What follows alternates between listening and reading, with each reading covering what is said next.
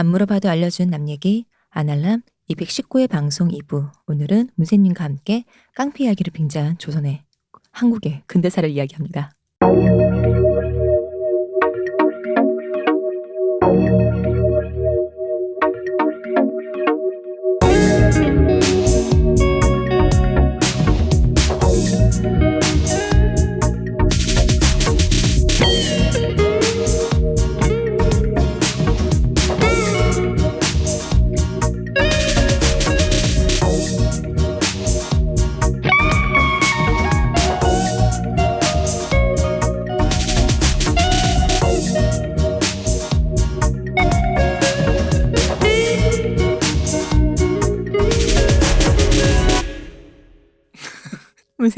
안녕하세요. 임금 대표님, 안녕하십니까? 안녕하세요 시옷입니다. 이제 깡패 이야기로 하려니까 좀 민망하네요. 그러게 민망하네요. 네. 아, 그냥 그냥 잡 잡소리. 네. 아니, 제가 일부에서 사족이 길어서 죄송합니다. 제가 원래 아유. 저희 방송과 아달람을 통틀어서 하고 싶은 얘기인데, 베른슈타인도 등장하지 않아서 그냥 앞당겨서 해- 한번 해봤어요. 비슷한 얘기가 나왔는데, 나무위키에 올려주시면 됩니다. 음, 사족이 길다. 네. 본론은 안 한다. 어, 음. 본론 안 한다. 뭐, 분세님에게 베른슈타인 같은 것이죠. 뭐죠? 이, 이분 좀 타이트하게 본론 한번 가볼까요? 네. 네. 이제 그 일부에서 저희가 근대 국가에서 처음으로 노동 임노동 시장을 어떻게 만들기 시작했는지 음. 그걸 봤다면 이제 드디어 이승만 정부가 등장하기 시작하면서 네. 한국형 근대 국가 음, 제가 아시아형 국- 근대 국가라고 적어놓긴 했는데요. 사실 이게 이게 아시아형, 뭐 음. 아시아적 뭐 이런 얘기하는 거는 사실 이론적으로 좀 개념화가 덜 돼서 그렇습니다. 음, 음, 그러니까 이제 뭐 그렇게 붙이는 거죠. 그냥 아시아에 있는 뭉뚱그려서 음. 적 있는 아, 뭔가 그러니까 이렇게 뭉뚱그리는 건데 이거는 뭐 좀 더 발전하겠죠. 아무튼 그 이승만 정부의 등장과 이제 한국형 근대국가의 건설을 이제 한번 본격적으로 네. 보는 거죠. 그럼 이제 여기서 말씀드렸던 게 지난 방송에서 말씀드렸던 게 이제 토지 시장과 네. 자본 시장이 그럼 어떻게 굴러가게 만들어야 되는가? 음. 굴러가게 만들려면 첫 번째로 토지 시장을 개혁을 해야 됩니다. 네. 지주 세력을 개혁을 해야 되는데 지주 세력을 없애려면은 뭘 없애야 되죠? 일단 의회 내에 있는 지주 세력을 없애야 됩니다. 네. 물론 전제로 될 건 이제 사회적인 의미에서 계급으로서의 지주를 없애야겠죠. 음. 네. 그럼 뭐죠? 농지 개혁을 먼저 해야 되는 거죠. 알거지로 만들자. 알거지를 만들자. 네.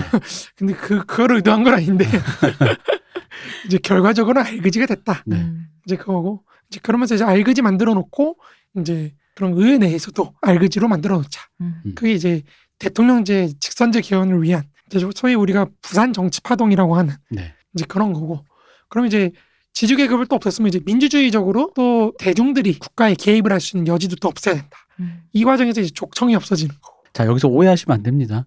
알그지로 만들자. 사실 이거 왜 우리 종부세 얘기 또 나오는데, 그러니까 내가 열심히 벌었는데 자본가가 가지고 있는 거 국가가 뺏는 거 아니냐. 그러니까 그건 열심히 번 사람의 자본주의 관점에서 좀 불의한 거 아니냐. 근데 그거밖에 없습니다. 그거 그 파이 제한된 파이를 국가가 어떻게 유용해서 좀 더 다른 데로 쓰려고 하자 보니 그 한쪽 계급만의 그 사람 제 지- 지주만 사는 나라가 아니니까 지주의 이득을 어느 정도 몰수할 수밖에 없는 약간 강제적인 수단이 필요했다. 뭐 이렇게 보시면 될 것 같아요. 뭐 굉장히 급진적인 네. 급진적인 건데 뭐 다 하니까요.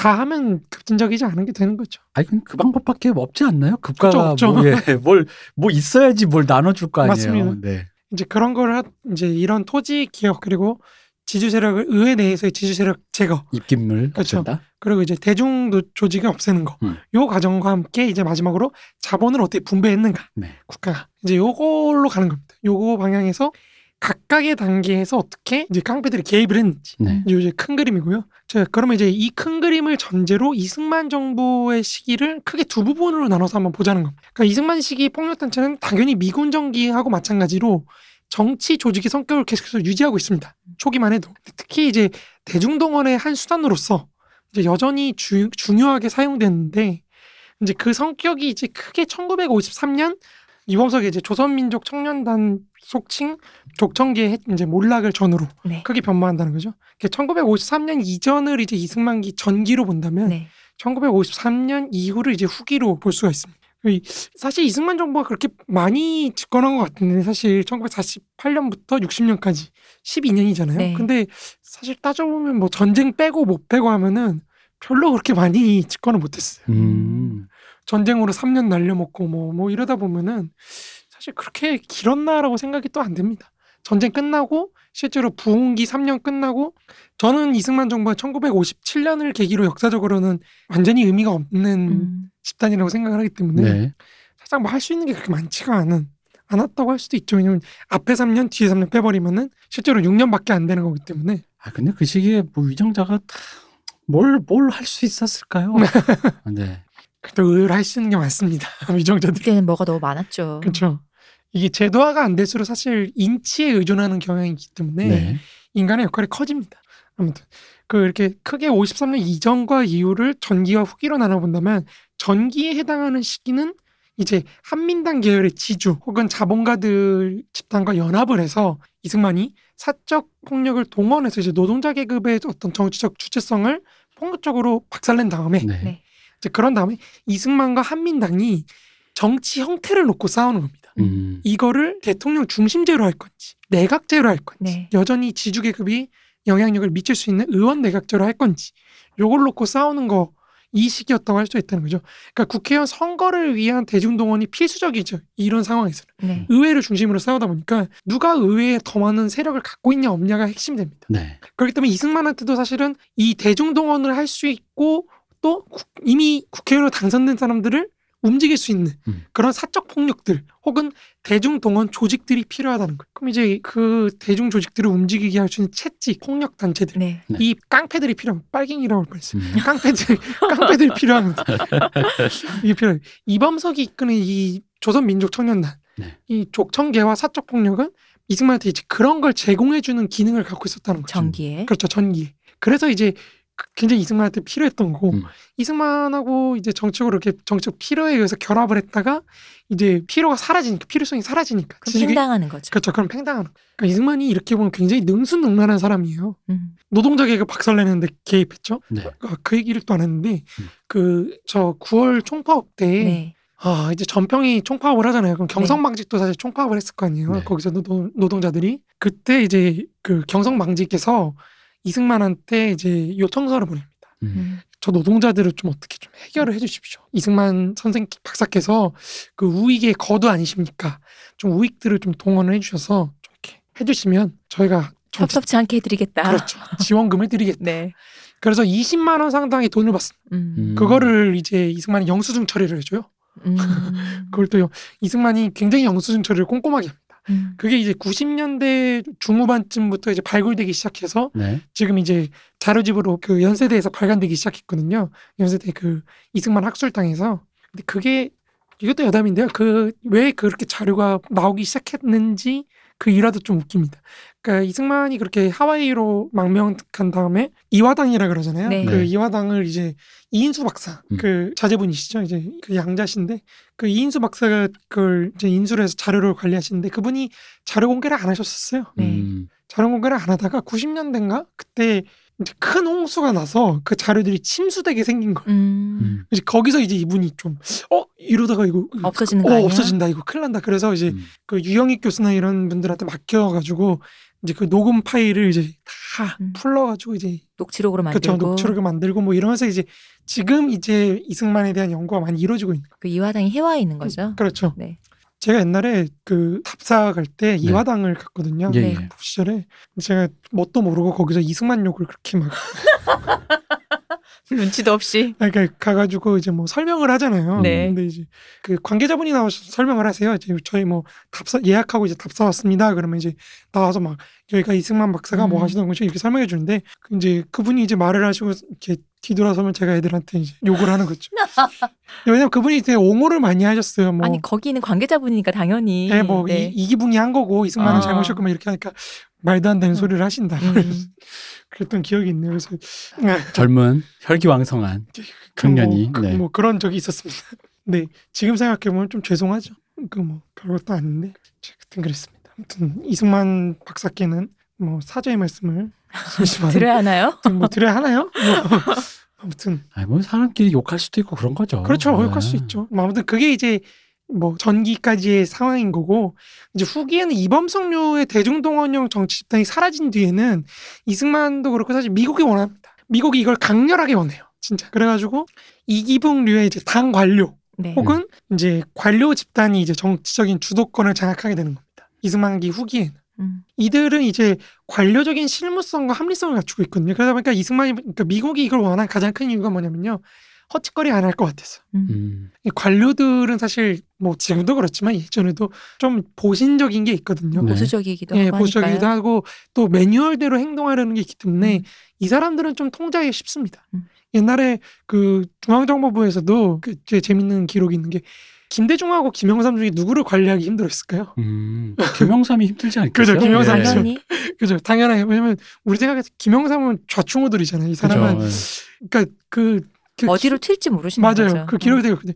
김대중은 논리적으로 접근하면은 우리가 대항 이제 대응을 할 수가 있는데 음. 김영삼은 논리적으로 접근을 하면 전혀 그래- 어, 그래봤자 하고 싶은 대로 한다. 어, 아무 소용 없다. 어. 그러니까 그래서 이게 그, 그 일화로 김영삼을 관리하기 위해서 정말 수십 명이 달려들었는데 중앙정보부에서 음. 한 명도 맞추지 못했다. 뭐 이런 얘기가 있고 나약해 빠져갖고는 어. 다들. 그래서 김대중 관리할 때는 별로 인력이 없었다 그래요. 음. 그러니까 이 음. 사람은 논리적으로 생각을 하면은 이렇게 이렇게 대응하기 하면 그대로 간다고. 음. 아무튼 그런 되게 두 분의 어떤 성정을 보여주는 이런데, 그러니까 그래서 관료들을 선호하는 게 있는 거예요. 그러니까 미국이 사실은 후진국을 지배할 때 대부분 이런 걸 되게 좋아해요. 음. 음. 그러니까 우리나라도 장면 정부가 무너지게 된 가장 큰 이유가 뭐냐면은 이 양당제를 미국이 선호하거든. 양당제를 선호하는 게 이게 또 안정적이거든. 어차피 우리도 똑같잖아요. 민주당 찍을 거? 안 찍을 거면 누구 찍을 거야? 국힘당 찍겠죠. 음. 그러니까 둘 중에 하나이기 때문에 관리하기가 편하다는 거거든요. 근데 이 미국이 장면 정부를 싫어했던 게 막판 갈수록 계속 우후죽순적으로 정당들이 나타나거든요. 음. 그러니까 이거는 관리를 해야 돼. 그래서 미국이 이 5.16을 승인하게 되는 음. 그 요인 중에 하나. 근데 확실히 맞는 것 같아요. 양당제가 어, 효율적이기도 해요. 왜냐면은 뭐 아직 저는 그러니까 미- 우리나라 그런 의미 민주당 초기 민주주의 초기인 것 같은 게 안 되면 갈린다 이거야. 그거를 정치인에게도 유권자에게도 학습이 되거든요. 음, 어, 그렇죠. 음. 그러니까 아니 왜냐면 관료제가 그 기간엔 관료제가 있기 때문에 이제 그런 배짱을 부리는 거죠. 마치 뭐 이제 공화당이 되면 나라 트럼프 물론 트럼프가 좀, 좀 그랬습니다만 어쨌든 간에 미국이 붕괴된 건 아니죠. 그, 그 어쨌든 간에 사회라는 건 유동적이니까 그런 사회를 지킬 수 있는 관료제에 어느 정도의 방어선이 있다고 저 생각을 우리가 이제 시- 사회적 신뢰를 그렇게 본다고 생각하면은 당신이 마음에 안 들면 언제든지 갈아 낄 수 있다라는 그렇죠. 걸 해야지 구, 그거지. 저는 뭐 요즘에 참그 구호는 좀 마음에 안 들어요. 뭐 그러니까 그렇다고 국민의 힘을 찍을 겁니까라는 음. 거는 음, 아니 뭐 이렇게 해서 끌어내려 오세훈도 그러다가 끌어내려져 봤으니 아, 그거는 본인의 선택이라 그건 좀 다른 것 같아요. 그러니까 오세 아니 오세훈이야 제가 보기엔 도박 중독 같은데 명운을 거는 걸 좋아하시는 것 같아요. 네. 그렇죠. 그러니까 뭐그 좋다 뭐 이런 게 아니라 그러니까 이번에 뭐 여러분 국민의힘 찍으세요 이런 얘기가 아니라 정치인은 자기의 운명이 유권자에게 달려있다라는 것에 대한 자각을 잃는 순간 끝난다라는 거를 이렇게 알려줄 필요가 있다라는 거죠. 음. 네. 그러니까 근데 그게 양당제는 되게 효율적이라는 거죠. 그렇죠. 관리하기가. 왜냐면은 그 당이 그렇게 커야 되잖아요. 그래야지 이렇게 뭐라 그러지? 안 되면 그 인재풀을 어떻게 쇄신을 하든가 해서 이렇게 해야 되는데 우후죽순이면 시스템도 없고 뭐 그런 생각인 것 같습니다. 제일 문제가 사실 이제 급진화가 안 되는 거죠. 네. 그러니까 공산주의 같은 사람들이 이제 나올 수가 없는 뭐 한국도 그렇지만 음. 공산주의자들도 민주당 찍고 그죠. 이러고 있으니까 그건 문제예요. 맞아요. 예, 이런 걸 막기 위해서 이제 이승만 또 이승만은 이승만 입장에서는 관리하기 편하거든요. 음. 어차피 얘네는 관료기 때문에 네. 내 말대로 하면 따라요. 음. 별로 그렇게 주, 뭐 개성이 강한 사람이 아니에요. 음. 음. 그러니까 이제 좋아하는 거죠. 그러니까 요게 맞아가지고 이제 이들 집단을 굉장히 선호하게 됩니다. 그래서 이 온건한 정치 집단으로 민족주의 성향이 굉장히 약하고 이념적인 지향성도 좀 모호하죠. 그러니까 이런 걸 이제 좋아하는 겁니다. 음. 그래서 자신의 권력을 위협하지 않을 정치 집단, 하지만 말을 잘 따를 네. 요걸 원했던 이승만한테도 그리고 급진적 민족주의로 넘어가기 좀 이렇게 넘어가지 않을 수 있는 그런 걸 원했던 미국한테도 이 이기붕에는 굉장히 좋은 선택지였다는 거죠. 음. 음. 아, 좋겠다. 인생을 살면서 모두의 이해관계가 그러니 너밖에 없어라는 이걸 점지받는 거 있잖아요. 그지 않아요? 이거 거의 플러스 원원에서 1이 되는 거잖아. 1위는 이기붕! 울면서 막. 여차하면 이제 이승만 중심의 관료 집단으로 사실 이승만을 갈아치우려고 생각도 한 거죠 미국은 네.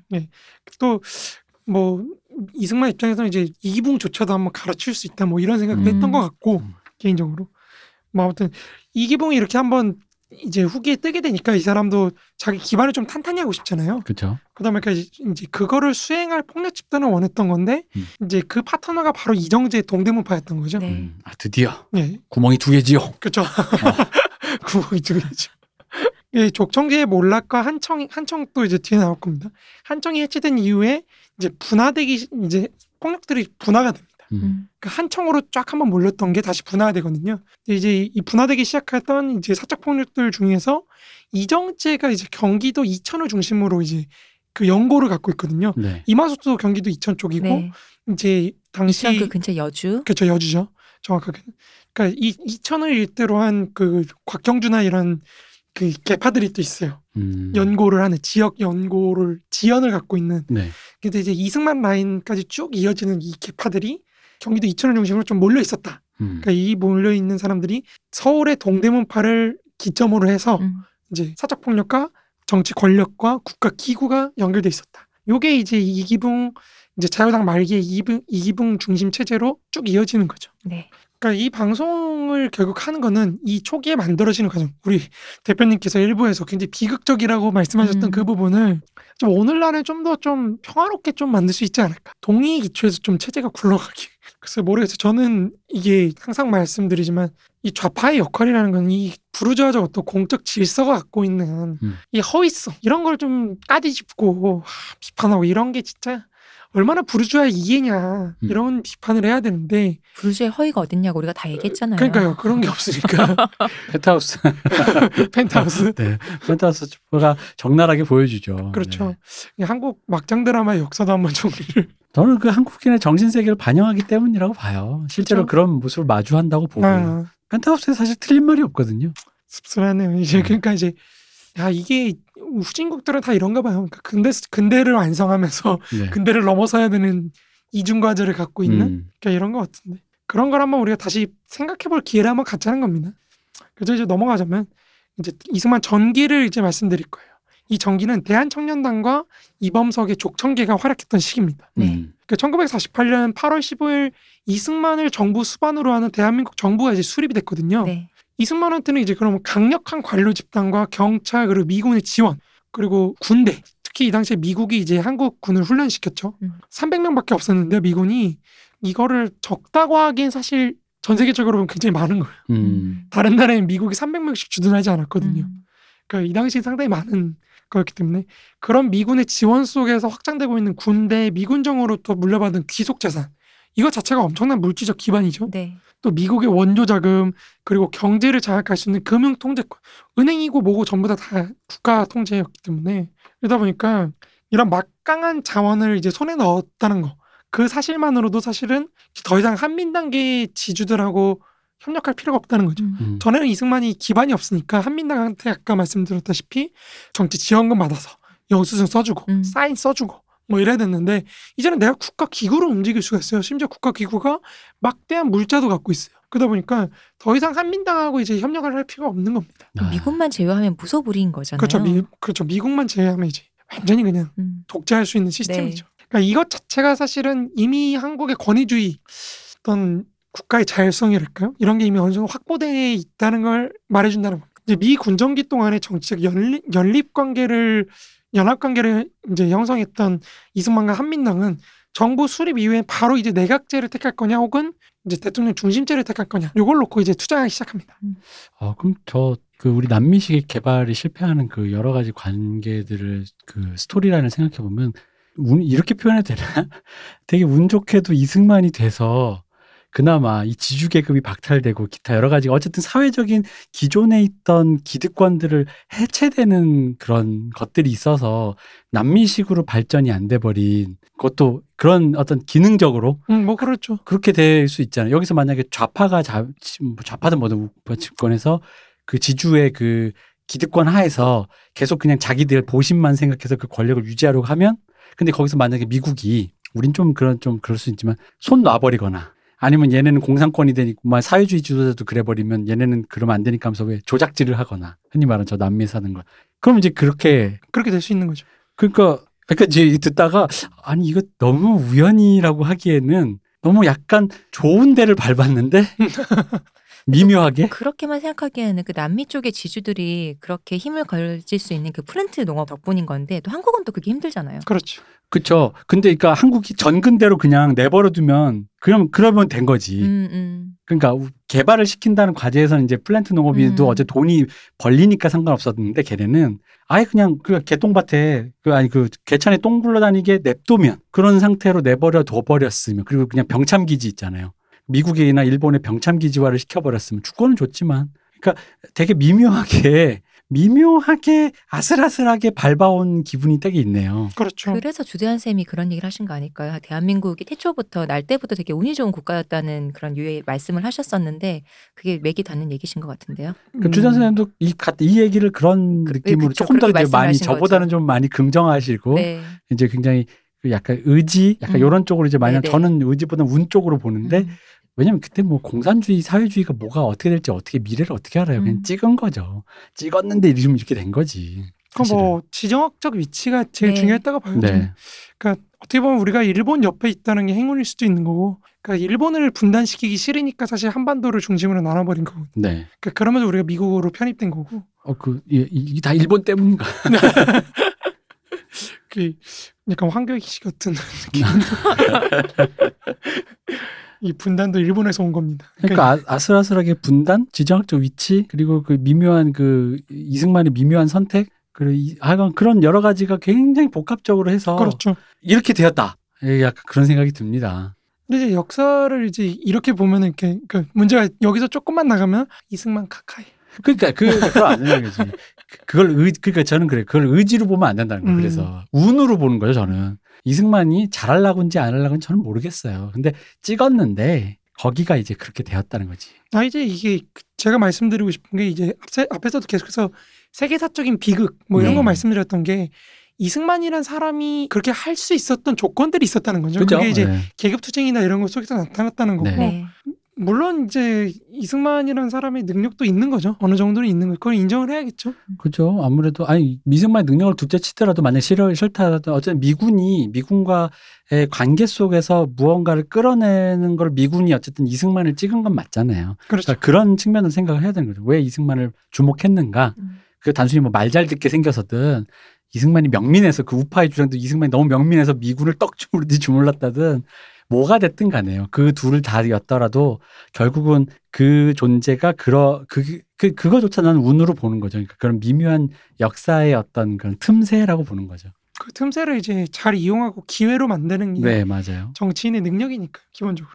그 나중에 이, 이 과정을 본 미국 사람들이지 베트남전에서 하, 이승만을 그리워하는 거죠. 음.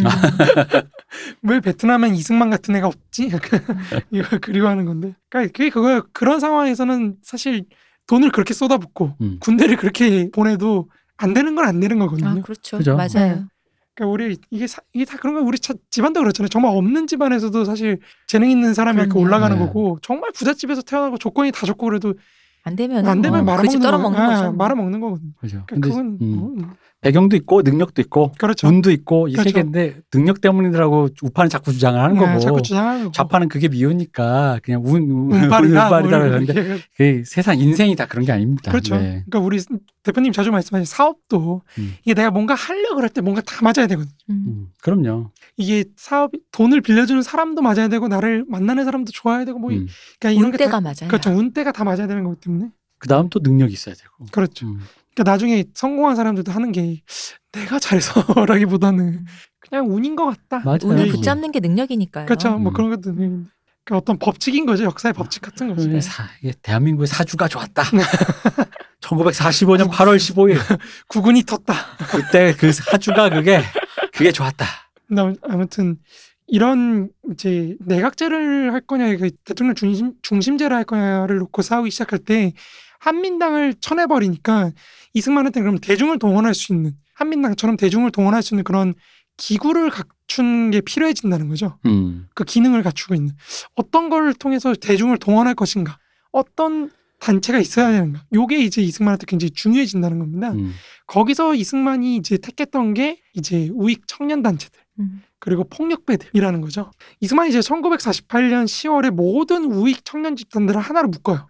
다 묶어 통합을 지시하고 12월 달에 대한 청년단이라는 거를 조직합니다. 음. 요게 이제 이제 옛날에 반도 의형 정신대하고 비슷한 거죠. 네. 모든 깡패들이 다 모여 있는 네. 그런 조직입니다. 그러니까 우리가 일부에 일부가 지난 방송에서 말했던 그 네 개의 조직들 있잖아요. 네. 네. 그게 다 모인 겁니다. 음. 그래서 이제 대한청년단을 결성하고 자기는 이제 거기 총재로. 음. 그러니까 어떻게 보면 정당 같은 거예요. 네, 그렇죠.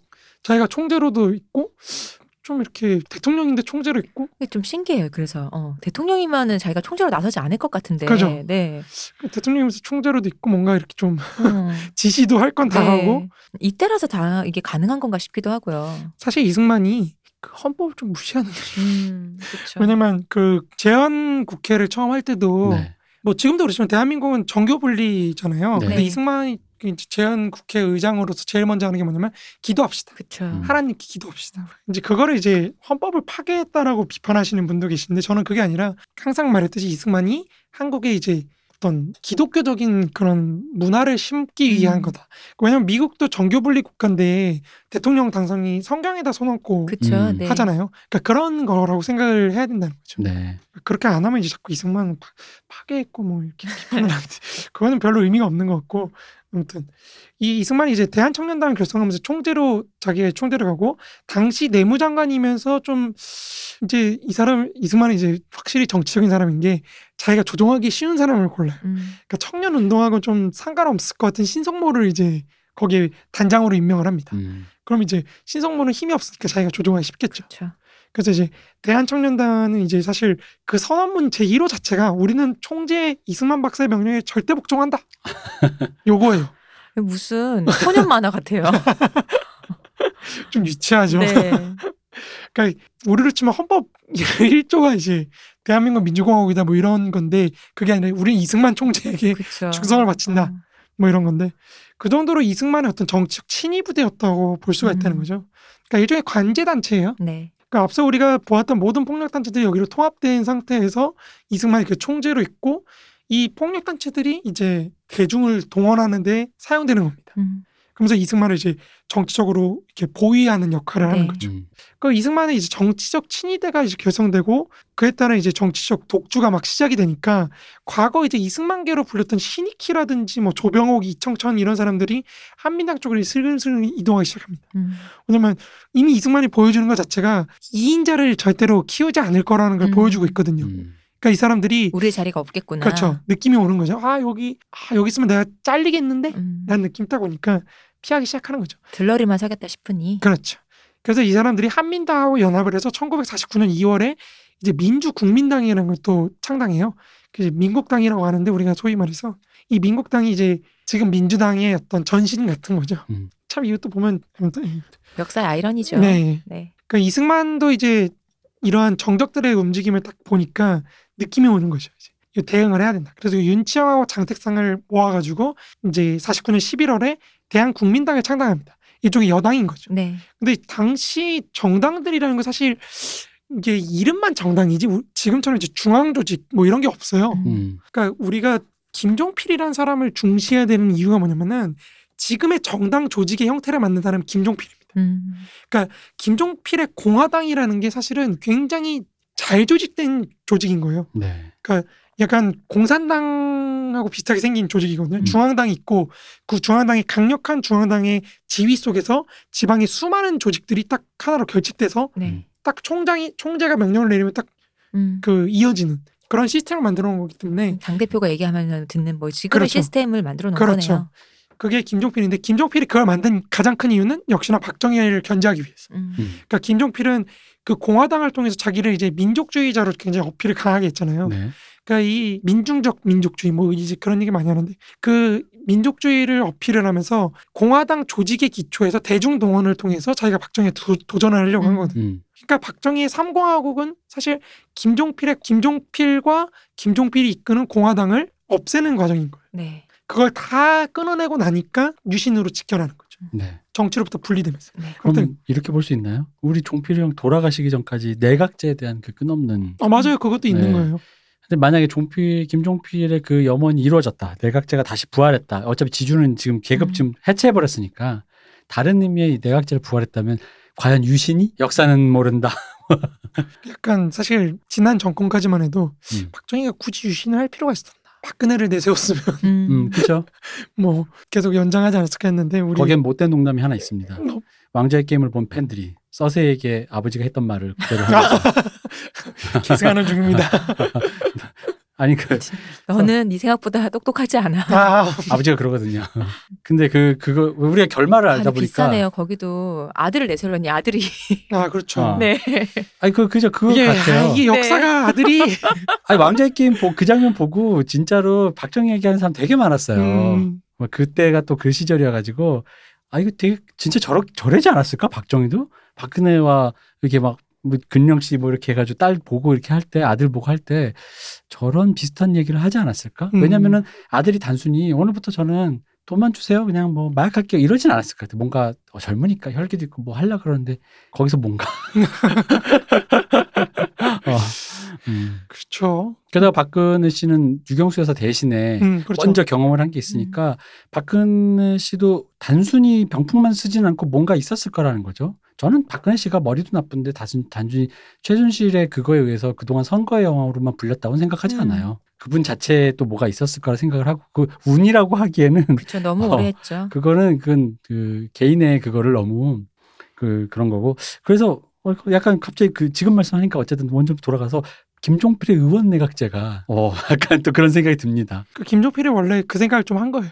사실은 음. 김대중 김대중 대통령도 내각제 얘기했. 그러니까 우리나라 내각제 제안은 대부분 자기 음. 내가 좀 할 수 있을 것 같으니까. 음, 아, 맞아요. 예, 김대중 대통령도 마찬가지고 김종필도 마찬가지고. 음. 그러니까 김종필도 결국엔 총리를 이제 내각제로 바꾸고 총리 되면 이제 음. 자기가 할 수 있지 않을까 뭐 음. 그런 생각 했었겠죠. 네. 근데 아무튼 이 당시에는 그런 조직들이 없으니까 네. 굉장히 사실 유동성이 큰 거예요. 음. 그러니까 이 정당이라는 게 조직적이지 않, 않았기 때문에. 그렇죠. 그러니까 보수 야당이었 그러니까 1950년 5월 30일 날 치러졌던 2대 총선에서 그러니까 6.25 바로 직전에 치러진 네. 선거죠. 네. 여기선 여당이었던 대한민국당과 이제 그 야당이었던 민국당 모두 사실 졌습니다. 네. 모두 다 패배했다고 많이 얘기를 하거든요. 이 당시 2대 선거의 특징은 무소속이 대거로 이제 음. 당선됐다. 그러니까 이게 이제 김구 죽고 나서 이제 김구 계열 툭들이 많이 유입이 돼서 그렇게 많이 해석을 하는데 요즘에는 또 이것도 또 그렇게 안 보는 연구들도 있어요. 음. 그러니까 이 무소속을 대부분 반 이승만으로 기존 연구에서는 치부를 했는데 음, 꼭 그렇진 않다. 음. 왜 그러냐면 제가 뒤에서 좀 말씀드리겠지만 굉장히 유동적이었기 때문에 이승, 이 사람들이 반드시 반 이승만이라고만 할 수 있느냐. 음. 이게 좀 문제가 되고 있습니다. 네. 네. 근데 사실 중도 세력이었다. 뭐 중도 세력이었다고 할 수도 있고 뭐 근데 이게 물어볼 수는 없죠. 이미 네. 돌아가신 그쵸. 분들인데. 근데 여기에 이제 한국 전쟁이 터지다 보니까 이제 서울에서 개원을 못하고 음. 임시 수도였던 부산에 가서 개원을 합니다. 네. 네. 근데 여기서 굉장히 이합 집산을 심하게 해요. 그러니까 음. 지금도 이게 1951년에는 이제 무소속 집단이었던 이제 공화 구락부라는 게 있습니다. 이름도 특이하죠. 공화 구락부가 40여 석이 있고 민국당이 40여 석이거든요. 그러니까 총 야당이 80석 정도를 차지하고 있었던 겁니다. 이 80석의 야당이 다수파였던 이제 신정 동지회라고 해서 어 이승만 쪽을 지지하던 쪽인데 네. 이것도 약간 좀 애매해요. 그러니까 음. 친이승만이라고 분류가 되긴 하는데 뭐 어쨌든 여당은 아닌 네. 여당은 아까 음. 대한민국당 얘기했던 네, 거. 네. 그이 신정 동지회가 한 70석 70석 정도 있었는데 이제 이 둘이 맞서는 전국으로 가는 것 같이 보이다가 네. 또 바뀝니다. 음. 급변합니다. 여기 이제 또 무소속으로 다섯 다섯 석하고 민우회가 또 20석이 있었는데 어 이제 거창 양민 학살과 대항 천문단 그러니까 이제 이 당시 전쟁 중이다 보니까 1951년에 거창에서 양민 학살을 해요. 네. 국군이 그리고 또 3월에는 또 대한 청년당의 이제 그 아까 우리 깡패 조직 말했죠. 네. 거기 단장이었던 김용근이 이제 군수 물자를 대금으로 착복하는 소위 우리말의 그 국민 방위군 사건이 터집니다. 네. 그러다 보니까 이승만 정부에 대한 불신이 굉장히 커져요. 음. 그리고 야당이 굉장히 거세게 공격을 합니다. 이러다 보니까 부의 부통령이었던 이시영도 또 이제 사퇴해버리고 음. 뭐 난리가 납니다. 그러니까 이승만 정부가 굉장히 정치적으로 몰리는 상황에 처해요. 네. 전쟁 중에. 이때 이승만은 이제 그 신정동지하고 가까웠던 신성모 국방부 장관을 해임합니다. 음. 이 해임하면서 동시에 민국당을 견제하기 위해서 조병옥이 이제 사표를 했거든요. 네. 조병옥이 왜냐면 당시에 그 김성수 쪽이라고 네. 이제 판단이 나가지고 그쪽을 해임하면서 이제 김도한 법무부 장관과 이제 같이 또 도매급으로 해- 처리를 해버립니다. 음. 조병옥하고 김도현 법무부 장관을 같이 처리를 해버려요. 그리고 이순용과 조진만으로 이제 임명을 하는데요. 어, 이 당시에 사실 굉장히 문제가 됐던 게, 음, 미국은 한민당 계열을 통해서 계속 그 개입하려고 그랬어요. 음. 그러니까 이승만이 보기에는 한민 야당을 견제하는 거는 동시에 그 뒤에 있는 미국까지 견제하는 역할을 하는 거예요. 그러니까 우리가 그 대통령 직선제하고 의원 내각제하고의 다툼은 단순히 이승만과 야당만의 다툼이 아니고 동시에 이승만과 미국의 다툼이었던 거예요. 음. 그러니까 전쟁을 이끌어가는 와중에 북진 통일을 이루려고 하는 이승만의 기- 그 노선과 제한전으로 끝내고자 하는 미국의 노선이 충돌한 겁니다. 네. 그러니까 국내적으로 보수 야당과 이승만의 대결 대결은 이제 정치 체제를 뭘로 할 것인가로의 대결이었던 건데만 국외적으로는 한국 북진 통일로 갈 것인가 아니면은 제한전으로 끝내고 휴전으로 갈 것인가 음. 요걸 놓고 싸웠다는 거죠. 요 두 축을 중심으로 이제 이 1951년 이후의 정치 상황이 굴러가는 건데 이제 이승만이 정치로 계속 몰리다 보니까 반 이승만 세력 이제 이시영 부통령이 사표를 낸 다음에 그럼 부통령 자리가 공석이 됐잖아요. 네. 이 공석을 이제 김성수를 지지를 해가지고 부통령에 앉힙니다. 음. 어. 인천 김성 이제 한민당 계열이죠. 네. 이 민국당 계열의 김성수가 부통령에 딱 앉으니까 이승만 정부는 이제 끝났다. 음. 사실 이런 얘기가 나왔어요. 음. 이승만 이제 끝났고 다음 선거쯤이면 이승만은 이제 나가리 나가리다. 나가리다. 음. 무조건 나가리다. 네. 이승만도 솔직히 그렇게 생각했고 음. 이렇게 된 건데 김성수가 부통령이 되자마자 5월 29일 날 갑자기 반 이승만 성향이었던 공화 구락부하고 친 이승만 성향의 신정 동지회가 공화 민정회로 통합되어 버립니다. 음. 그러면서 원내 의석이 갑자기 공화 민정당이 108석 그리고 지금의 한민당 이제 한민당의 후신이었던 민국당이 39석, 민우회가 22석, 무소속이 6석 뭐 이런 식으로 이제 급변하게 되는 거죠. 그러니까 되게 웃긴 거예요. 하루 아침에 반대파끼리 손을 잡은 거죠. 그렇죠. 반대파끼리 갑자기 손을 잡고 나가버린 겁니다. 음. 그러니까 이거 자체가 사실은 어 뭐 내부가 굉장히 복잡한데요. 복- 이해관계가 복잡한데 그건 생략하고 어쨌든 당시 의회 전국이 굉장히 불안정했다는 증거라는 거죠. 네. 음. 그러니까 심지어 공화 민정회도 친 이승만으로 분류가 되긴 하지만 이게 이승만이 완전히 장악한 게 아닌 거예요. 음. 그러다 보니까 계속 탈퇴를 해요. 음. 탈퇴를 해가지고 결국에는 자유당 출범 이전에는 이제 공화 민정당은 85석으로 줄어듭니다. 그러니까 20석 넘게 이제 줄어든 거죠. 네. 계속 빠져나가니까. 그리고 민국당은 이제 39석, 민우회는 34석, 그리고 무소속이 17석으로 이제 많이 늘어났죠. 그러니까 이런 식으로 계속 변하다 보니까 이 불안정성을 보고 이승만이 의회를 기반으로 해서 내가 안정적으로 집권할 수 있겠다라는 생각을 못 한다는 거죠. 음. 그래서 이승만이 이제 독자적으로 정당을 만들려고 하는데 그게 바로 자유당입니다. 네. 그래서 이제 1951년 11월 30일 날 이승만은 직선제와 양원제를 골자로 하는 개헌안을 이제 국회에 제출을 해요. 근데 이거를 이제 뒷받침할 이 개헌안을 뒷받침할 정치 조직으로 자유당을 만드는데 이게 바로 이제 이제 원내 자유당과 원외 자유당으로 나눠집니다. 네. 그러니까 원내 자유당을 앞서 말했던 이제 공화 민정회를 중심으로 자유당 이게 자기 개파들을 모아본 거고 원외 민주 그 자유당은 이제 이범석과 대한청년단을 합쳐서 이제 족청계를 중심으로 자유당을 만들어 본 겁니다. 음. 그러니까 자유당이 두 개인 거예요. 솔직히 음. 말해서. 헷갈리게 시리. 그렇죠.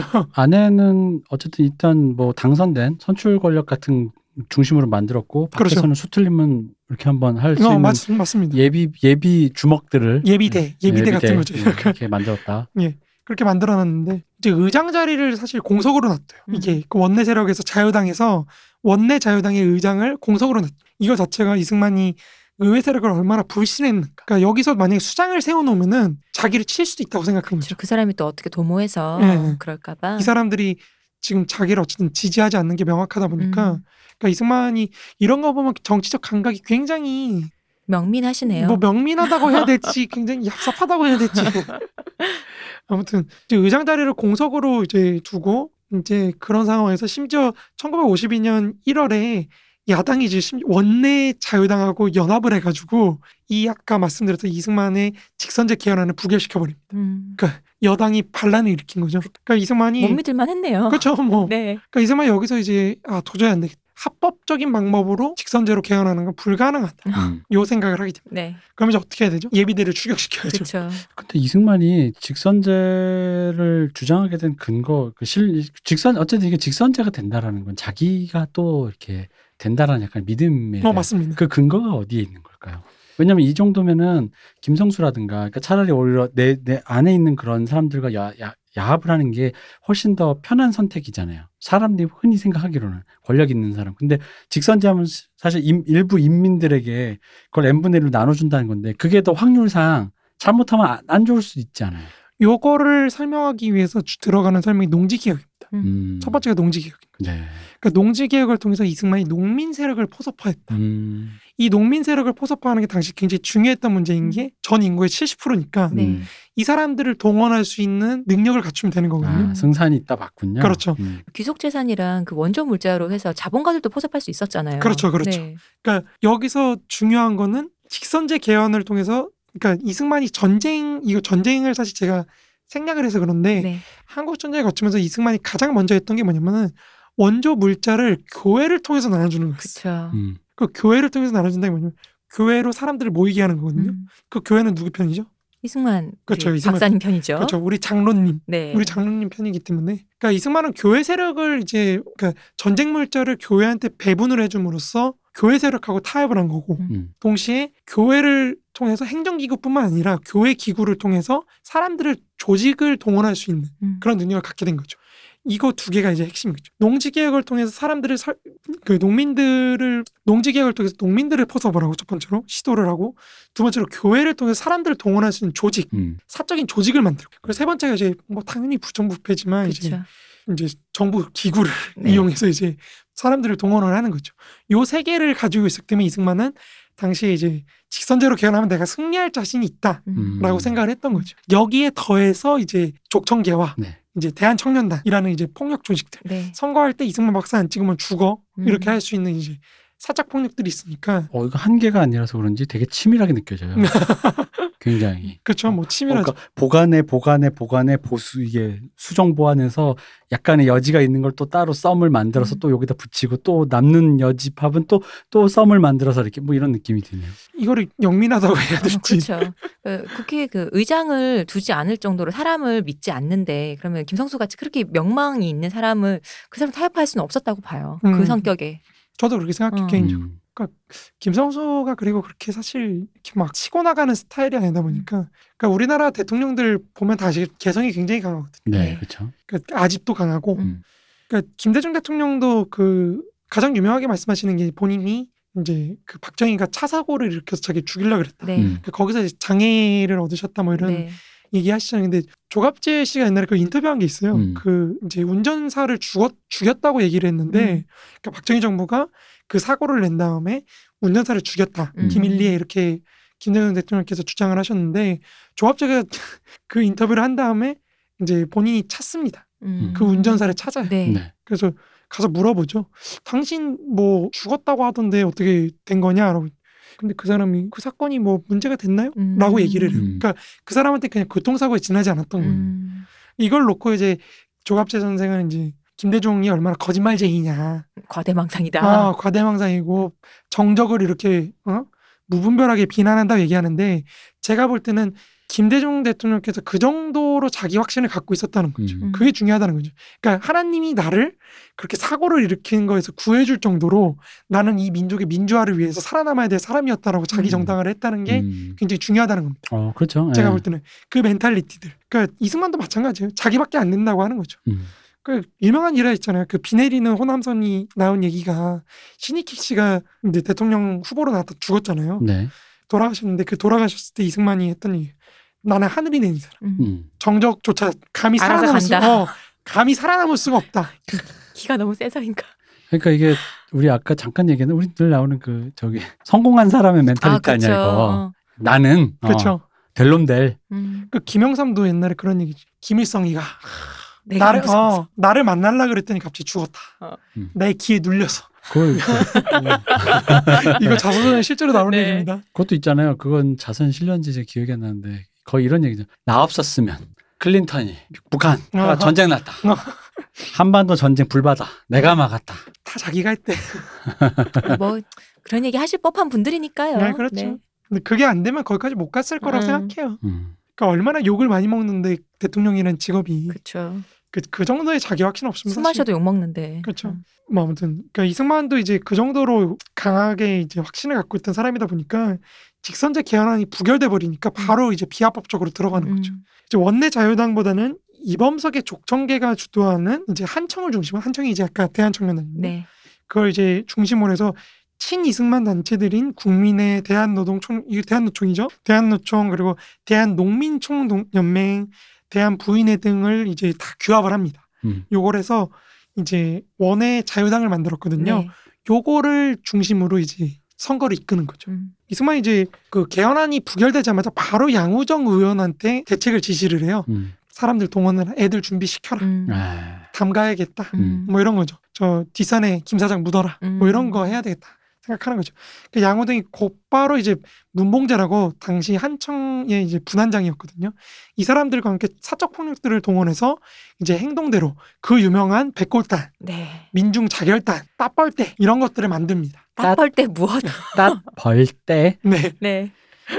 이름이 굉장히 특이하죠. 네. 아 근데 이게 저 여기가 그러니까 진짜 자기 신념에 가득 차 있었네요. 앞에 그 분쇄하는 것까지는 그냥 그 시대적인 흐름적인 능력 느낌이 있었는데 약간 어느 정도 체계가 잡히고 저, 근데 전쟁 이후라서 그런가? 전쟁 중입니다. 아 전쟁 중 전쟁 중인데 그러니까 뭔가 이게 무주공산이라는 느낌이 들어서 이런 거 이게 음. 너무 초헌법적인 짓이잖아요. 음. 그렇죠. 음. 초원법주의. 앞에 그러니까 물론 이 양상으로 보면 사람 배서 패는 건 똑같은데 앞에 그 민청 뭐 이런 거 하던 거랑 이거랑은 좀 양상 차원이 다르죠. 차원이 다른 얘기잖아요. 진짜 초법적인 얘기잖아요. 전쟁이란 국가 환란 속에서 조법도 할 수 있지라는 느낌이에요. 어, 언제 나라- 법대로 해? 어, 나라 망하게 생겼는데 어. 음. 이걸 보고 있던 제일 조선인들의 마음을 서술하시오. 그렇죠. 갔다가 빨갱이로 죽을 수 있으니 나는 여기서 일단 조선인으로 있겠어. 음, 그렇죠. 이거 갔다가 어떻게 될지 모르잖아요. 그죠. 지금 이러고 있는 상황에서. 그러니까 이들 사적 폭력들이 곧바로 이제 직선제 개헌에 반대하는 야당 의원들을 소환하는 이제 결의 대회를 열고 뭐 시위하는 건 관제 시위하는 겁니다. 그리고 뭐 직선제 개헌안 지지 대회를 열고 음. 가두 시위하고 국회 앞에 이제 몰러가서 이제 배를 까디짓고 뭐 성토 음. 대회하고 뭐 이러는 겁니다. 그러니까 관제 데모를 막 하는 거죠. 그리고 이 중 가장 유명한 이제 따뻘대 음. 요거가 이제 당시 부산 지역 폭력 조직의 우두머리이면서 한청 특공 대장이었던 고영무 이름도 이제 별명이 마사이치입니다. 음. 이 마사이치 조직을 중심으로 해서 이제 이제 국회의원들 납치하고 음. 때리고 협박하고 뭐 이러는 겁니다. 음. 우리 대표님이 좋아하시는 니들 배돼지에 칼안 들어간다. 칼 안 들어가냐 뭐 이제 음. 이런 거 하는 거죠. 이들 사적 폭력들이 이제 협력 협박도 하고 이제 시위도 하고 뭐 이러는데도 이제 1945년 개원선을 딱 한 명 초과합니다. 음. 그 1952년. 네, 1952년 4월에 개원선 한 명을 초과하는 123명의 이제 연서로 내각제 개헌안이 국회로 제출이 됩니다. 음. 이승만이 이제 도저히 이제 물러날 데가 없는 거예요. 요거 통과되면은 끝이다. 정말 끝인 거예요. 이제 음. 자기는 대통령이 될 그 기회가 없어지는 거고 네. 직선제를 할 기회도 없어지는 거예요. 그리고 더 나아가서 지금 이제 뭐 아시겠지만 52년쯤 되면은 전선이 고착됩니다. 네. 한국 전쟁에서 여기서 북진으로 나아가야 된다고 이승만은 계속 주장을 하는 건데 요것도 이제 못 가는 거예요. 음. 미국이 그걸 못 하게 하니까. 네. 이것도 이제 잠깐 여담을 좀 드리자면 미국이 당시 그러니까 미국의 미국의 세계 전략에서 한국 전쟁이 갖는 가장 큰 의미가 뭐냐면요 제한전이라는 걸 처음 하게 된다는 거예요. 대한전. 네, 전쟁을 끝까지 우리가 옛날에 마르크스 혹시 들으셨던 분은 기억하시겠지만 절대전과 제한전이 있는데 네. 절대전은 이제 상대의 완전 절멸까지 가는 거고 음. 제한전은 이제 특정한 정치적 목적을 달성하기 위해서 이제 한계를 두는 건데 음. 요 제한전이 이제 처음으로 실현되는 거죠. 그러니까 음. 미국은 전후 질서 속에서 미국이 기획했던 거는 뭐냐면은 전쟁이 없어지는 겁니다. 음. 그러니까 전쟁을 일으킨 사람은 무조건 벌을 받아야 돼요. 그거 뭐 뭔가 미스 코리아 미스 유니버스가 하는 말인데. World peace. 어. 뭐 그런 거죠. 네. 이제 평화를 없애면 평, 정의 이름으로 용서하지 음. 않겠다. 약간 음. 이런 건데 이 미국의 자유주의적인 어떤 전쟁 기획이 멈추게 되는 게 한국 전쟁입니다. 음. 여기서 이제 제한전을 하면서 이 자유주의적 기획이 끝나는 거죠. 그쵸 아무래도 적을 살려두었다잖아요. 그래서 음. 적을 음. 살려두고 심지어 협상을 했다. 음. 여기서 이제 그래서 우리 한국 전쟁이 지금도 정전 체제가 아닌 거, 종전이 아니고 우리 네. 휴전 중인 그렇죠 거죠. 휴전 체제인 겁니다. 네. 그러니까 이게 굉장히 큰 의미. 그러니까, 왜 휴전선입니까? 맞습니다. 거기가. 그러니까 휴전선으로 갖는 게 전쟁을 끝내지 않은 거예요. 그렇죠. 왜냐하면 전쟁 끝내려면 누구 한쪽은 죽어야 되거든. 요 음. 미국의 기획으로는 어쨌든 미국의 그런 자유주의적 기획이 끝나는 거였는데 이승만이 이제 그걸 거부하는 거죠. 시작했으면 끝까지 가야지. 가야지 이렇게 되는 거기 때문에 이승만이 이제 여기서 그러니까 이거는 이제 이승만이 뭐 우리 이승만이 뭐 한국을 통일시키기 위해서 그건 좀 아니고 이제 이승만은 이제 정말 유일무이한 지도자가 되고 싶었던 개인적인 욕심이 음. 크니까요. 근데 이승만의 비전이란 그러니까 저는 항상 궁금한 게 이제 요즘 저 연구를 안 봐서 모르겠습니다만 이게 정말로 독재자의 그냥 나의 영, 영생 뭐 흔히 말하는 어, 이, 사, 이 땅에서 영생을 위한 것이냐 아니면 허무맹랑하던 모든 이승만에게 그래서 내가 왜냐하면 보통 지도자는 자기가 내가 할 수 있어라는 의미의 그 내가 뭐를 할 수 있냐는 비전은 있거든요. 그러니까 뭘 할 거야라는 거 하다못해 신정 국가를 만들까 뭐 있잖아요. 가다피도 있고 다 있어요. 호메니도 있고 이승만의 비전은 그럼 뭐였을까요? 기독교 입국론. 음. 그러니까 제가 지난 시간에도 말씀드렸지만 이승만이 볼 때 공산주의라는 거는 결국 러시아 정교회를 따르는 집단인 거예요. 음. 네. 그러니까 이 러시아 정교회라는 건 뭐냐면은 자유가 없는 유교나 동급인 거예요. 그러니까 아. 야만인들의 종교인 거예요. 네. 그러니까 대한민국을 야만의 손에 떨어뜨릴 수가 없다는 거죠. 음. 이 한민족을 야만의 손에서 구할 사람은 오직 나. 그리고 한국을 기독교에 입, 개신교에 입각한 국가로 만들어 가지고 네. 이제 공산주의의 최전선에 서게 하려고 했던 겁니다. 음. 그러니까- 근데 그렇다면 그 공산주의 최전선에 서는 의미로서의 도구적 기독교인 것도 그렇죠. 도덕적 있는 있는 네. 거 그것도 있는 거고. 그것도 있는 거고 이승만이 봤던 게 뉴딜 미국이거든요. 네. 그러니까 특히 이승만이 이상향으로 생각했던 윌슨적 국가입니다. 네. 윌슨적 국가라는 건 결국에는 그 우리가 토크빌이 말했던 그런 토크빌이 뭐라 그 아메리카의 민주주의라는 책을 썼거든요. 네. 1800년대 거기서 했던 말이 뭐냐면 미국은 이제 우리가 소위 말 교회를 중심으로 사람들이 모여서 논의를 하잖아요. 네. 토론을 하고 결, 지역 공동체 일을 결정하거든요. 그게 민주주의 기반이라고 토크빌이 봤던 건데 네. 이승만은 이제 그런 거를 한국에 심어 놓으려고 했던 거예요. 음. 그러니까 이승만이 볼 때 교회라는 건 사실은 개신교 뭐 이제 전도를 한다 이런 의미가 아니라 이승만이 볼 때 교회가 갖고 있는 가장 큰 기능은 사람을 모이게 한다는 거예요. 음. 그러니까 시민단체를 조직할 수 있는 기능을 할 수 있게 한다는 거죠. 그 시민단체가 조직이 돼서 지역의 문제나 이해관계를 해결하는 거에서부터 민주주의가 민주주의가 시작한다고 봤기 때문에 이승만은 교회를 전국에 깔아놓고 그거에 기초해서 이제 한국인들을 개신교적으로 근대화시킨 다음에 음. 민주주의를 계속해서 하게 한다면 미국적 국가를 만들 수 있다 이렇게 아, 봤던 겁니다. 그러니까 제가 지금 드디어 이해가 됐어요. 왜냐하면 그러니까 단순히 종교적인 열망이라기보다 그 개신교를 통한 근대화라는 것 때문에 도구적으로 그렇죠. 그러므로 개신교를 또 신뢰할 수 있는 거잖아요. 그렇죠, 그러므로 개신교를 받아들일 수 있는 거고. 그렇죠. 그러니까 이게 요즘 신자분들이 하는 그 영성적인 의미와는 조금 다른. 다른 거죠. 그러니까 사회 참여형이 강한 네. 거죠. 음. 그런데도 불구하고 어쨌든 그 믿으면 믿게 되는 거니까. 아. 그러니까 이승만이 볼 때 교회는 일종의 정당인 거예요. 네. 정당 조직인 겁니다. 사회 커뮤니티를 형성하는 그런 좋은 도구로서 쓰고자 한 거네요. 그렇죠, 그렇죠. 그래서 이승만이 특이한 게 뭐냐면 저 전쟁에서 밀리고 있는 그 시점에서도 지방선거를 포기하지 않아요. 음. 계속해서 민주주의를 경험할 수 있는 그 기회를 줘야 된다고 생각했기 때문이라는 그렇죠. 거죠. 우리는 전쟁 중에도 투표를 했었죠. 그렇죠. 그러니까 그런 경험이라는 게 단순히 이승만이 독재자다 아니다라고 볼 게 아니라는 거죠. 그러니까 이승만이 갖고 있던 비전이라는 거는 그런 식으로 민주주의를 어떻게 문화적으로 작동하게 하는 음. 그런 국가였기 때문에 사람들이 민주주의를 경험하게 할 수 있는 가장 좋은 방법 역시는 선거거든요. 근데 거기서 그때까지는 아빠 말 들어가 이제 돼버렸다는 거잖아요. 그렇죠. 왜냐면 지난 방송에서 말씀드렸다시피 일단 한몇 년은 일단 음. 내가 좀 그쵸. 지배를 어. 할게. 음, 아빠 말 들어. 너네 민도가 낮기 때문에 음. 그놈의 민도. 클 때까지는 어. 뒤를 봐 어른이 뒤를 봐줘야죠. 그렇죠. 우리 어. 어른이 좀 한번 해줘야지. 음. 이게 문제예요. 이게 항상 모든 사람들은 나 아니면 안 돼. 음. 요게 요게 문제인 것 같아요. 아 근데 그건 사람이 그런 마음이 있어야 또 리더가 되는 거고. 뭐 그렇죠. 네. 그렇죠. 아니 아닌 사람이 저는 그러니까 이 약간 이승만 같은 아까 말씀 개성이 강하고 자기 확신이 강한 인물인 것도 맞지만 사람 중에 그거 아닌 사람이 있을까요? 자기 그러니까 왜냐하면 타인에게 대해 그렇게까지 이런 어떤 비전과 신념에서 나의 연결 지점으로 생각하기에는 막상 생각해 보면 아 얘는 뭐가 좀 부족하고 우리 레닌도 밑에 밑에 애들 보면서 얘는 좀 이게 음. 훌- 이게 딸리고 사람은 결국 자, 나 아니면 근데 이걸 다 파악하는 누구 나 나는 이걸 다 너희들의 장단점으로 알고 있지요.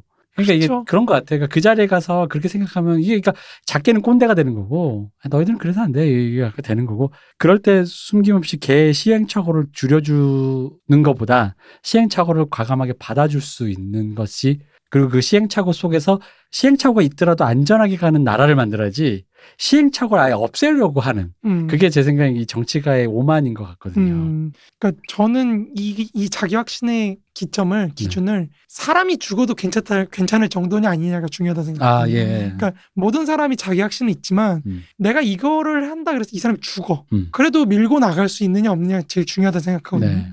저는 개인적으로 거기까지는 못 가요. 음. 내가 이걸 하면 이 사람이 죽는 걸 아는데 그래도 괜찮아라고 말하지는 못하거든요. 저는. 아 근데 저는 오히려 사람은 다 비슷하다고 보는 관점이다 보니까 이승만이 특출나다기보단 걸린 게 많으면 다는 아니겠지만 음. 많은 상당수의 인물들이 쓰루할 수 있을 거라고 보는 거죠. 아그 위치에 있으면 그죠? 걸린 게 많으면. 음, 가대한테 걸린 게 많으면 네. 그쵸, 그럴 수도 있죠. 어쨌든 이승만은 제가 보기엔 그런 생각을 갖고 있었던 것 같아요, 음. 당시. 그러니까 국가로 모든 힘을 모으는 게 제일 핵심이었다고 생각하고 아, 이제 사람들을 그렇게 훈련시킬 수 있는 국가를 만들려고 했던 거죠. 음. 그러니까 국가를 그러다 보니까 국가를 방해할 수 있는 힘을 가진 모든 걸 다 분쇄하려고 했던 거고 음.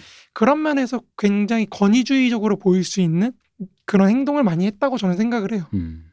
되게 역사적인 건 이승만이 국가를 갖고 인민들을 훈련시켜서 인민들이 민주주의가 뭔지 알게 되자마자 이승만 자신은 몰락한 거죠. 그렇죠. 이게 저는 이승만의 모순이라고 생각해. 개인적으로 그렇게 생각합니다. 뭐 아무튼 이런 사적 폭력들 갖고 이제 하려고 하는 게 이런 상황인 거죠. 이 내각제 개헌안이 딱 되자마자 이승만이 볼 때는 그럼 자기가 생각해 놓은 게 여태까지 있잖아요. 지금 네. 말씀드렸던.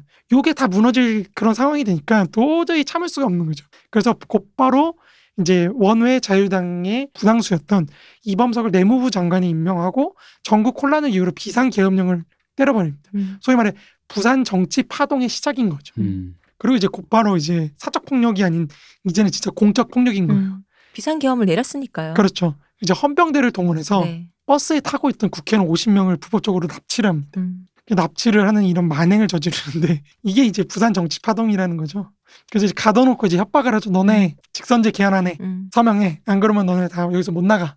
뭐 이렇게 되는 그런 상황인데 이제 야당이 이제 난리가 나죠. 그것 때문에 민국당을 중심으로 곧바로 이제 반독재 호원 구국 선언 대회를 열어서 이제 저항을 하려고 하는데 앞에 말했던 이제 백골단, 민중 자결단, 뭐 이제 따뻘대 이런 사적 폭력들이 난입해서 대회장을 아수라장으로 만듭니다. 음. 그러니까 뭐 지금도 뻔하죠. 시위하면은 일단 용역들 가서 해놓고 네. 경찰이 와가지고 너네 둘 다 해산, 음. 그죠? 둘 다 해산해.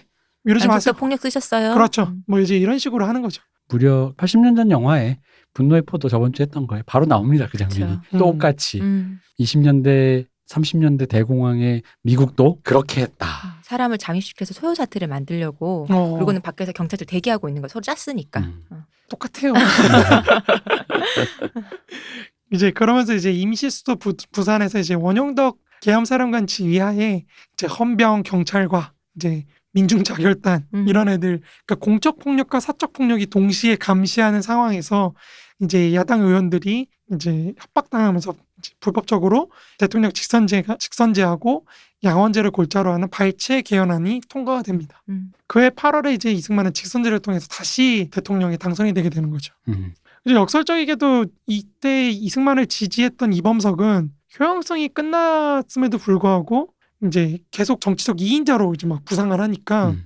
이승만이 이제 얘를 없앨 생각을 하는 거죠. 음. 이범석을 없애야겠다. 아 근데 이건 당연한 것 같아요. 단순히 그러니까 뭐그 이 사람의 그걸 떠나서 이범석이 나름 이렇게 옳던 그러던 치, 치밀하든 아니든 다른 깡패랑 깡패는 아니에요. 사상적인 기반이 어, 그렇죠. 있잖아요. 맞아요. 그러니까 그게 오히려 되게 위협적이라고 저는 생각해요. 맞아요. 네. 그러니까 사실 깡패는 편하죠. 깡패는 편하죠. 네. 깡패인데 그냥 좀 세력이 커져서 얘가 주제도 모르고 어, 영감님 이러는 게 아니라 얘는 나름의 그게 있거든요. 그렇죠. 정치인으로서의 어떤 비전과 네. 입장과 이런 게 있기 때문에 정말 2인자가 돼 2인자를 넘어서 1인자까지 치고 올라올 수 있는 사람인 거죠. 그죠.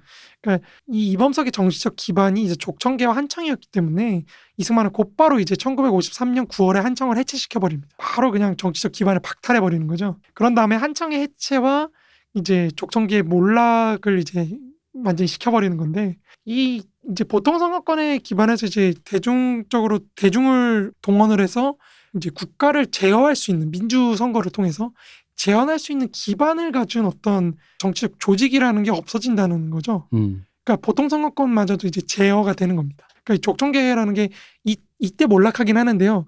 그렇다고 해서 족청계가 곧바로 또 몰락하는 건 아니고 이승만이 이 족청계를 계속해서 관리를 해요. 왜 그러냐면은 미국이 자기를 제거하려고 하거든요. 그러다 보니까 미국한테 급진적 민족주의자로 몰린 음. 족청계를 살려두고 계속 옆에다 두면서 내가 언제든지 족청계를 선택할 수 있어라는 압박을 음. 주는 겁니다. 미국한테. 음. 그럼 미국 입장에서는 이승만이냐 아니면 급진적 민족주의자인 민족주의자인 족청계냐 요걸 놓고 이제 저울질을 할 수밖에 없거든요. 음. 그럼 이제 이- 미국의 입장은 저 족청계만 제거를 하면 이승만이 급진적으로 나서진 않겠구나. 음. 이런 생각을 하게 된다는 거죠. 나름 이승만의 deal이 통했네요. 그렇죠. deal이 통한 거죠. 음. 거기서 이제 그러면 오케이 그러면 이제 내가 발췌 개헌안이나 족청계 제거하는 거 오케이 내가 음. 인정하겠어. 그래서 소위 말해 이승만을 제거하려고 할 때 every time이라는 그 네. 또 작전이 있습니다. 또 이제 한국군 동원 여기 이제 박정희가 참여했었던 작전인데요.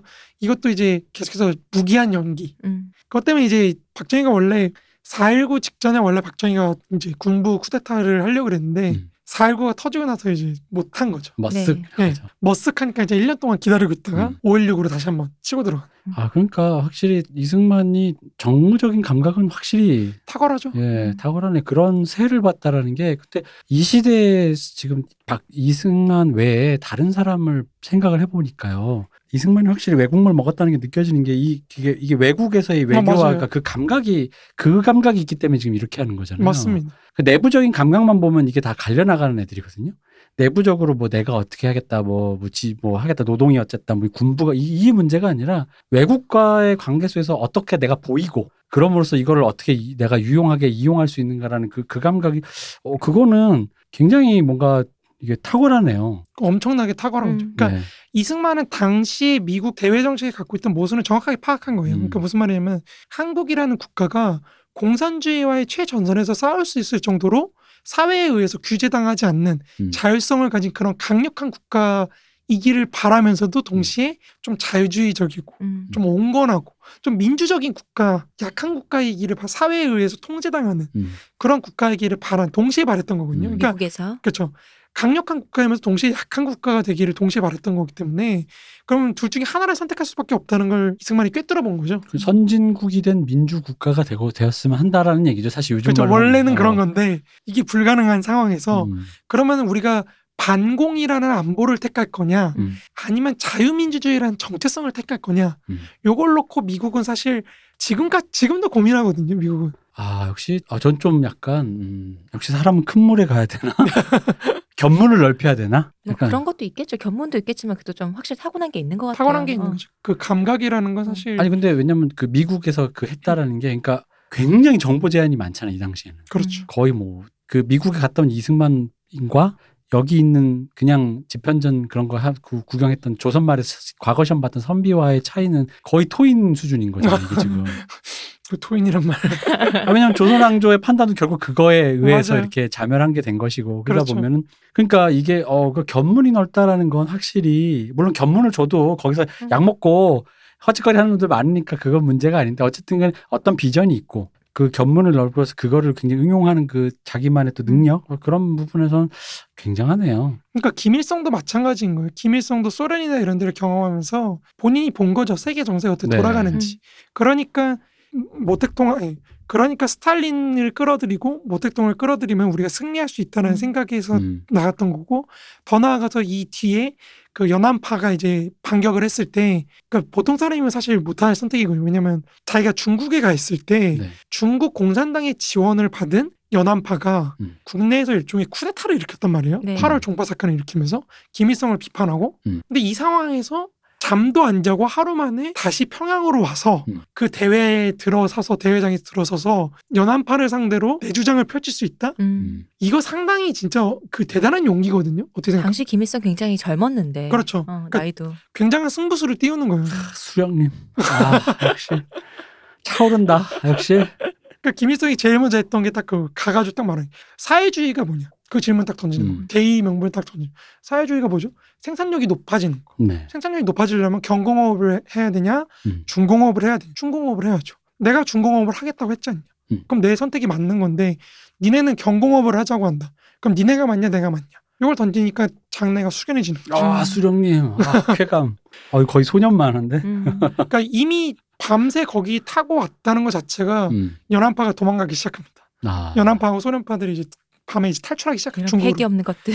그렇죠. 거기서부터 어. 이제 달라지는 거죠. 글러 먹은 건 그건 안 돼. 아 멋있다. 근데 역시 사- 역사 책에 책에 나오는 사람은 다르구나. 역시.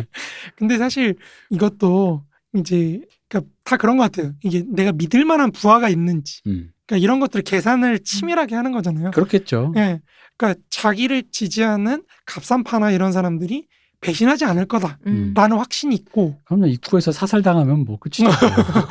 들어가지도 못하고. 그렇죠, 나 동무가 나타나면 쏘라고 했어. 이런 거. 어. 그렇죠. 그리고 이제 저쪽은 어떤 중심이 없다 음. 이런 걸 이제 정확하게 계산하고 이제 승부수를 띄우는 거기 때문에 근데 그것조차도 우리 그 문세님도 이게 영원히 미스테리로 남고 계신 한 인간 지도자의 카리스마와 아 그렇죠, 그러니까 불가해한 그 그렇죠, 초능력 이 그렇죠. 여- 그 논리로는 두- 도저히 불가해한 그렇죠. 설명이 안 되죠. 사람을 마음을 어떻게 휘잡는가. 그렇죠. 요거는 진짜 역사적으로 굉장히 미스테리거든요. 아. 그러니까 우리가 지금 들으면 아까 김일성이 했던 연설도 웃기시네. 그래서 망했잖아. 음. 라고 할 수 있는 거거든요. 음. 그래서 생산률 높아졌어, 니네? 근데 그 당시 그 사람들이 어쨌든 사회주의라는 거에 동의를 하고 있었다는 그 그쵸. 보편성, 음. 거기에 기초해서 자기 논리를 풀어내는 그 카리스마? 그러니까 그런 게 굉장히 주- 이승만도 그런 면에서 뛰어났다는 거죠. 음. 그 외국물 먹었다는 것도 물론 중요하겠지만 음. 자기를 외국을 중심으로 놓고 사고했다는 거, 그쵸. 국내를. 판을 네. 크게 본다는 그렇죠. 게 그게 중요했다는 거죠. 거기서 이제 공산당도 더 이상 개입, 중국 공산당도 개입을 못 하는 거죠. 어, 저는 이거를 생각했던 지도자는 다른 분들도 이제 그 자리에 가면 이제 그런 생각을 했겠지만 어쨌든 뭔가를 보여줬다는 근데 이승만의 이것은 시대를 초월해 버리니까 좀 더 놀랍네요. 대단한 측면이 있죠. 네. 그러니까 이승만을 너무 무시하는 것도 전 잘못이라고 생각해요. 음. 그러니까 음, 근데 웃긴 거는 이승만이 했던 이런 정책들을 박정희도 그대로 하거든요. 네. 그러니까 그 말은 무슨 말이냐면은 그러니까 이승만이 뛰어나다 뭐뭐 이승만이 위대한 이런 얘기를 하려는 게 아니라 이 한반도라는 곳이 차지하고 있는 지정학적인 위치가 네. 그런 동일한 행동을 하게끔 강제하는 측면이 있다는 거죠. 네. 누가 와도. 그러니까 이제 그런 걸 우리가 좀 봐야 되는데 그건 이제 다음에. 한번. 네. 그래서 그 대중민주주의라는 기반을 갖고 있던 이 한청과 족청계를 제거한다는 거.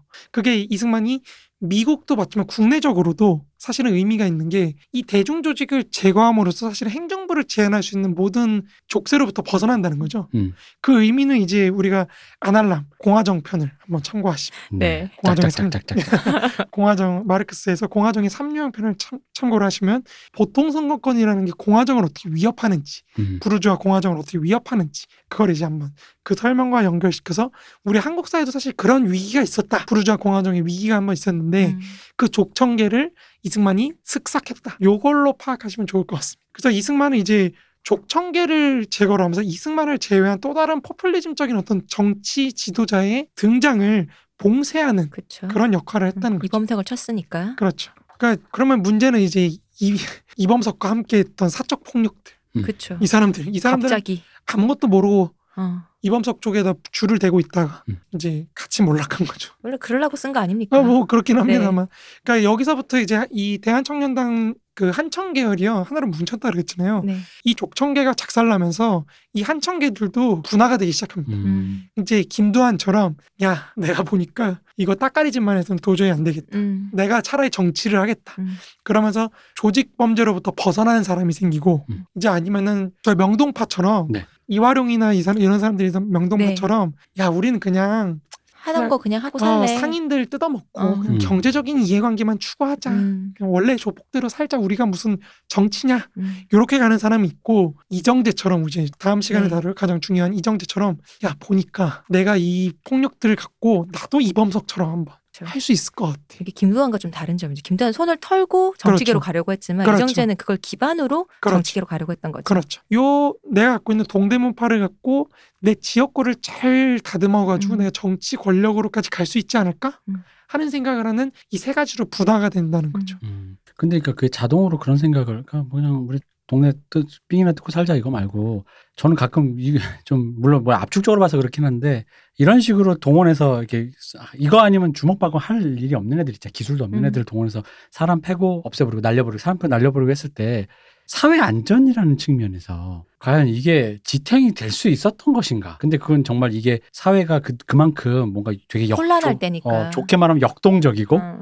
그러니까 그게 가능했겠죠. 뭐 그렇죠. 흔히 말하는 주먹 쓰다 그냥 요즘 같은 경우는 예를 들어 학폭 폭로한 것처럼 한 번 찍히면 뭔가 사회적으로 재생산이 하기 힘든 그런 구조가 아니라 한번 전라도에서 그거 하다 서울에서 그거 하다가 내려와서 음. 농사 짓고 어떤 그런 어떤 뭔가 완충지가 어쨌든 그런 역동적 역 좋게 말하면 역동성이 있었기 때문에 가능했겠죠. 그렇죠. 이렇게 한국 전쟁으로 사람들이 다 섞여서 살다 보니 뭐 그런 지금 대표님 말씀하신 게 가능했겠죠. 그리고 모두가 가난하다 보니까 맞아요. 아니 어. 왜냐면 이거 비슷한 문제가 그 지난 시간에 우리 피아뼈 때 얘기했던 그 제일 문제에서 네. 그 일, 한국인 특히 한국인 한국인 그 범죄자들 음. 추방하려고 오무라 수용소라는 데가 있는데 그게 점점 꽉 차기 시작하잖아요. 네 네 맞죠. 그래서 일본이 이게 수용소 비용이잖아요. 돈 들잖아요. 음. 그렇다고 얘들을 풀어줄 수 없잖아. 근데 어쨌든 요거는 임시였거든요. 버퍼란 말이에요. 이게 북한이든 남한이든 뭐 하면 이 사람들 받아준단 말이죠. 근데 그게 꽉 차기 시작하면서 그게 일본 정부에서 굉장히 문제가 됐다고 들었거든요. 그러다 보니까 여기는 그게 없나? 라고 했더니 그게 뭔가 너무 너무 좋게 말하면 역동적, 음. 나쁘게 말하면 정말 그냥 어울렁 더울렁 음. 그렇게 해서 그 사람들이 이렇게 그냥 사회 아 어무 아무런 솔직히 근데 아무런 안전망이나 복지 체계가 없는 거잖아요. 그렇죠. 그리고 개인이 만약 여기서 뭐 상처 입거나 장애인이 된 사람들 그런 사람들 그냥 뭐 개인이 떠받지 못하면 그냥 죽게 내버려둔 음, 그런 사회로 만들어 버리는 거잖아요. 그렇죠. 지금 우리 사회처럼 사실 그 국가를 움직일 수 있는 중간적인 시민 사회랄까요? 그런 세력이 거의 전무했던 시절이다 네. 보니까 그러니까 이승만이 되게 역설적인 거예요. 그러니까 본인은 그런 미국식 민주주의라는 사회를 만들고 싶었는데 네. 역사적에도 본인의 행동은 그런 미국식 민주주의를 못하게 하는 그쵸. 사회를 만들고 있었던 거거든요. 그럼 이걸 보면 저도 이범석이나 이정재의 마음이 좀 어느 정도 이해는 되는 게 약간만 그게 있으면 그 젊은 그렇죠. 어, 나도 약간만 기회가 생기면 걸어보겠다라는 생각이 음, 드는 거예요. 한번 승부 걸어볼 만하죠. 뭐가 너무 없으니까 어. 뭐 기반도 없고 어차피 뭐 이렇게 해도 뭐 안 되고 하니까 뭐 깡패 이거 마치 그 약간 이거 표현 그런가 사업병 걸리는 거랑 좀 비슷한 거 아니 뭐 이렇게 회사 계속 다니나 아, 그, 그잖아요 스타트업 하나 하나. 어그 약간 걸어보는 때 이런 마음이거든요 음. 한번 걸어볼까 어차피 이런 식으로 같은데? 어 근데 뭐 어. 대충 정- 정보 좀 들은 게 있어 어. 내 전공과 좀 맞아 그럼 한몇 년 버텨서 어떻게 이렇게 해가지고 이렇게 해서 뭐 주식 이렇게 뭐, 뭐 이런 생각을 하는 거랑 그렇죠. 약간 비슷한. 음. 근데 이 우리 사회가 버블 그런 식의 IT 버블이라든지 스타트업이라든지 그런 거 하는 게 결국은 그런 류의 그 기반 정규직이라든가 그런 기반이 되게 약하기 때문에 나오는 맞습니다. 현상인데 그거 이제 우리 때는 이제 현대니까 그런 IT 뭐 이런 거고 이때는 사실 국가가 모든 상품을 쥐고 있던 네. 때라서 이권을 쥐고 있으니까 국가를 장악하면 떼돈을 음. 버는 거예요. 음. 그러니까 그런 생각을 하겠네요. 그러니까 여기서부터 박정희의 마음도 어느 정도 추정해 볼 수가 있고 음, 뭐 박정희도 그런 생각을 네. 했겠죠. 만주 걔는 또 외국이 또 자기가 뭐 만주국을 한번 경험을 해봤고 하니까 걔래 너무 너무 불경하게 싫이. 너무- 너무 내가 어, 뭐, 그분도 어, 음, 그분도 훌륭한. 우리 우리 원조 카카도 어. 그- 아 그러네요. 그러니까 결국은 참 처음에 전 문세님이 예전에 시민단체 중간단체 하면 이말 자체가 좀 거리가 있어서 아니면 시민단체 했다고 나 먹여 살려주나 했는데 결국은 이 그 안전망 내가 몸담을 수 있는 어떤 조직 커뮤니티 이것들의 유대관계가 그렇죠. 실종되는 순간에 국가 말고는 없는 거예요. 근데 그렇다면 국가에 대한 그 어떤 그, 그 뭐라 그래? 이거 진짜 도박인데. 걸어보겠다? 청년 정치인으로 비례대표 나가겠다는 거 아무리 운동권이라고 쉽게 결단하는 어, 거 아니죠? 그럼요, 그럼요. 그러니까 그거에 한번 생각해 보겠다라는 그 생각의 사고의 점프 있잖아요. 어, 그러니까 그런 게 뭔가 이때는 이렇게 저는 늘 심리에 관심이 많다 보니까 어쩌다가 이런 생각을? 근데 저는 좀 이해가 됐습니다. 이게 굉장히 안 좋은 사회예요. 네, 그렇게 보니까 그러네요. 그죠. 예, 굉장히 안 좋은 사회예요. 그러니까 이게 서- 선진국이 돼도 결국 이런 로직이 계속 반복된다는 거거든요. 제가 봤을 때. 그렇죠. 네. 그러니까 지금 선진국 단계에서도 그런 로직이 계속 이어지는 거죠. 네. 그러니까 이 어떤 중앙으로의 어떤 회귀 본능이랄까요? 음. 요거를 어떻게 끊어내냐가 사실 한국 사회에서 굉장히 중요한 문제라고 저는 개인적으로 생각하는데 근데 사실 한편으로 또 끊어지면 좋은 건가? 음. 라는 생각도 든다는 거죠. 음. 그죠. 끊어지면 좋은 거. 흔히 말하는 삼성을 해체해서 그러면 n분의 1로 그렇죠. 기본소득으로 나눠주면 좋은 건가? 그렇죠. 그러니까 이게 뭐 농촌 문제 생각하면 사실 되게 뻔히 느껴지는 그 폐쇄적인 어떤 우리가 네. 갖고 있는 이미지가 음. 그것도 좋은 건가? 그 나름대로의 자율성이 있는 곳이긴 하지만 외부가 개입을 못하게 됐을 때그 음. 공동체 내부의 어떤 문제들 그런 걸 해결을 못 하거든요. 결국 그렇죠. 썩어버리는 그런 측면들이 있거든요. 그렇죠. 뭐 나쁘게 얘기하면 이끼나 그렇죠. 이끼 같은 거. 어, 음. Mississippi Burning 같은 거에서 나오는 그런 공동체만의 그 음습한 아 그러니까 사- 진짜 뭐가 아 진짜 한국으로 오니까 되게 좀 저는 좀 와닿는 게 많습니다.